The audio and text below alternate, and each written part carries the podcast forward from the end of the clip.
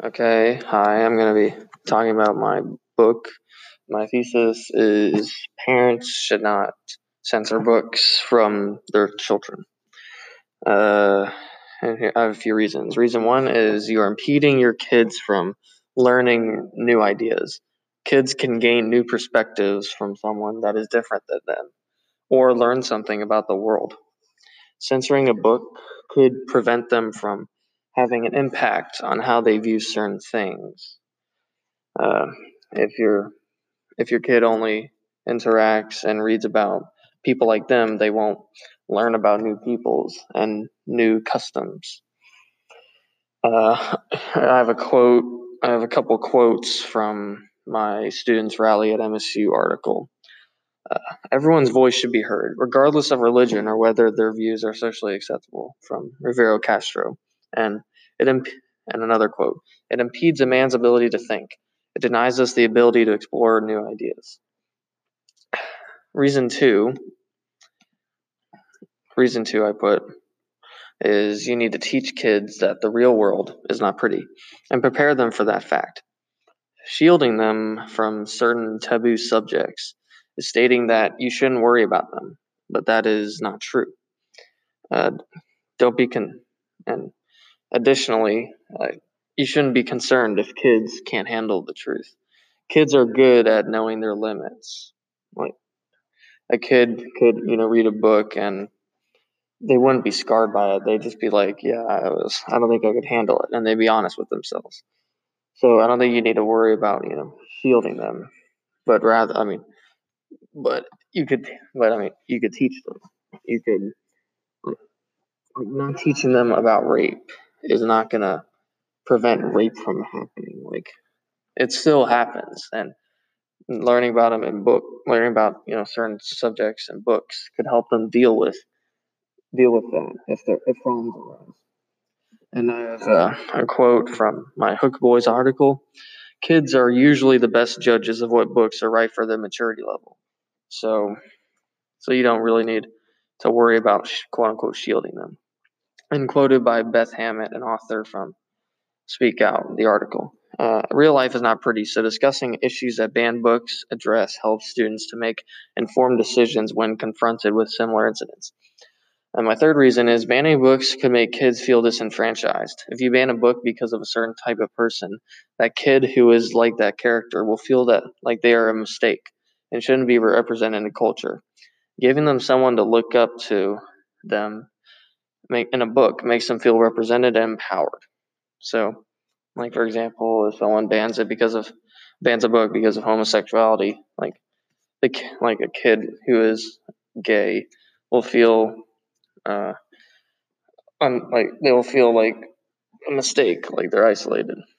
Uh, and I, a quote, I have a quote from my article about 500 banned books.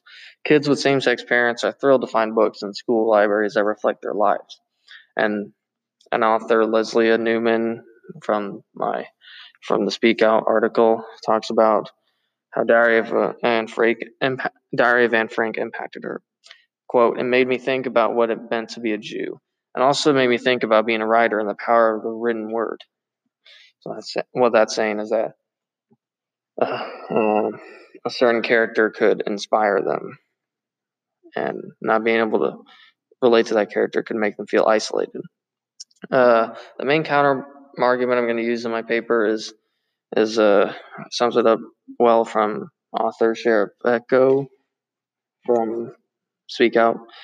But the reality is that regardless of the intellect of a fifth grader, he or she doesn't have the experience or the psychological brain development or the emotional or psychic maturity to access and assess some subjects. Shouldn't someone censor? When is a good age to teach kids that the real world isn't pretty? Like, because I wouldn't presume that every age is a good age to teach the world isn't pretty.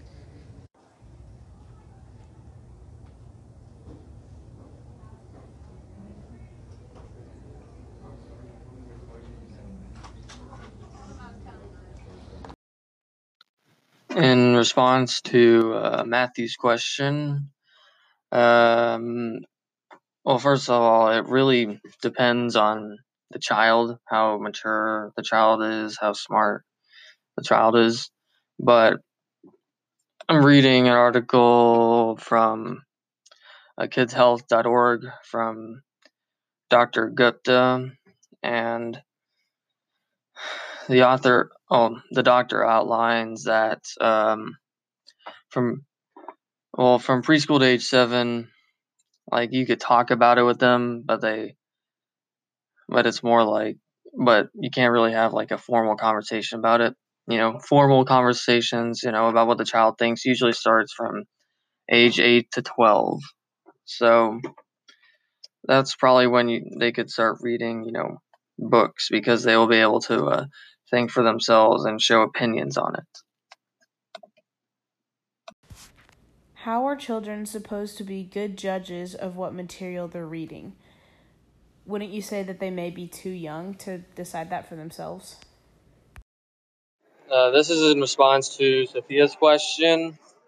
Um, well, it really just depends on like the level of maturity a kid has, but uh, according to uh, Elizabeth Clemens, who did her doctoral thesis on images of masculinity in young adult reader and young adult literature, sorry, uh, she says that um, the kid, the kids are usually the best judges of what books are right for their maturity levels. Uh, like adults, they will only choose to read a particular book when they're ready for it. Uh, and uh, and she says like she doesn't come across you know 13 or 14 year olds who, who want to read adult books. Uh, who said they want to read adult books and you tell them they're reading it a home.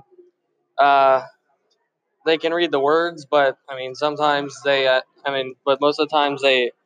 She said they admit that that it wasn't maybe it wasn't such a good idea to read the books because they weren't ready for it. So at the end of the day, it really just depends uh, on the student, and also uh, Mike McQueen, a librarian, he also talks about like it's important to read those books because you can talk with your kid about it, about those important issues as well. When you said parents should not shield books from their kids because they could learn new things from the books they read, what about the racist comments some of these books have? Students could think they're funny and start to use them more. This is in response to Gage's question. I think that well, kids they they don't learn racist attitudes or racist language from books. They learn it from uh, their parents or their family or their school. Uh, it's it's been shown that that kids, I mean, they learn uh, racist tendencies from being around, you know, a bunch of people of their own race. So so exposing them to uh, the, the racist language uh, may not necessarily uh, make them more racist or make them learn anything new that's racist.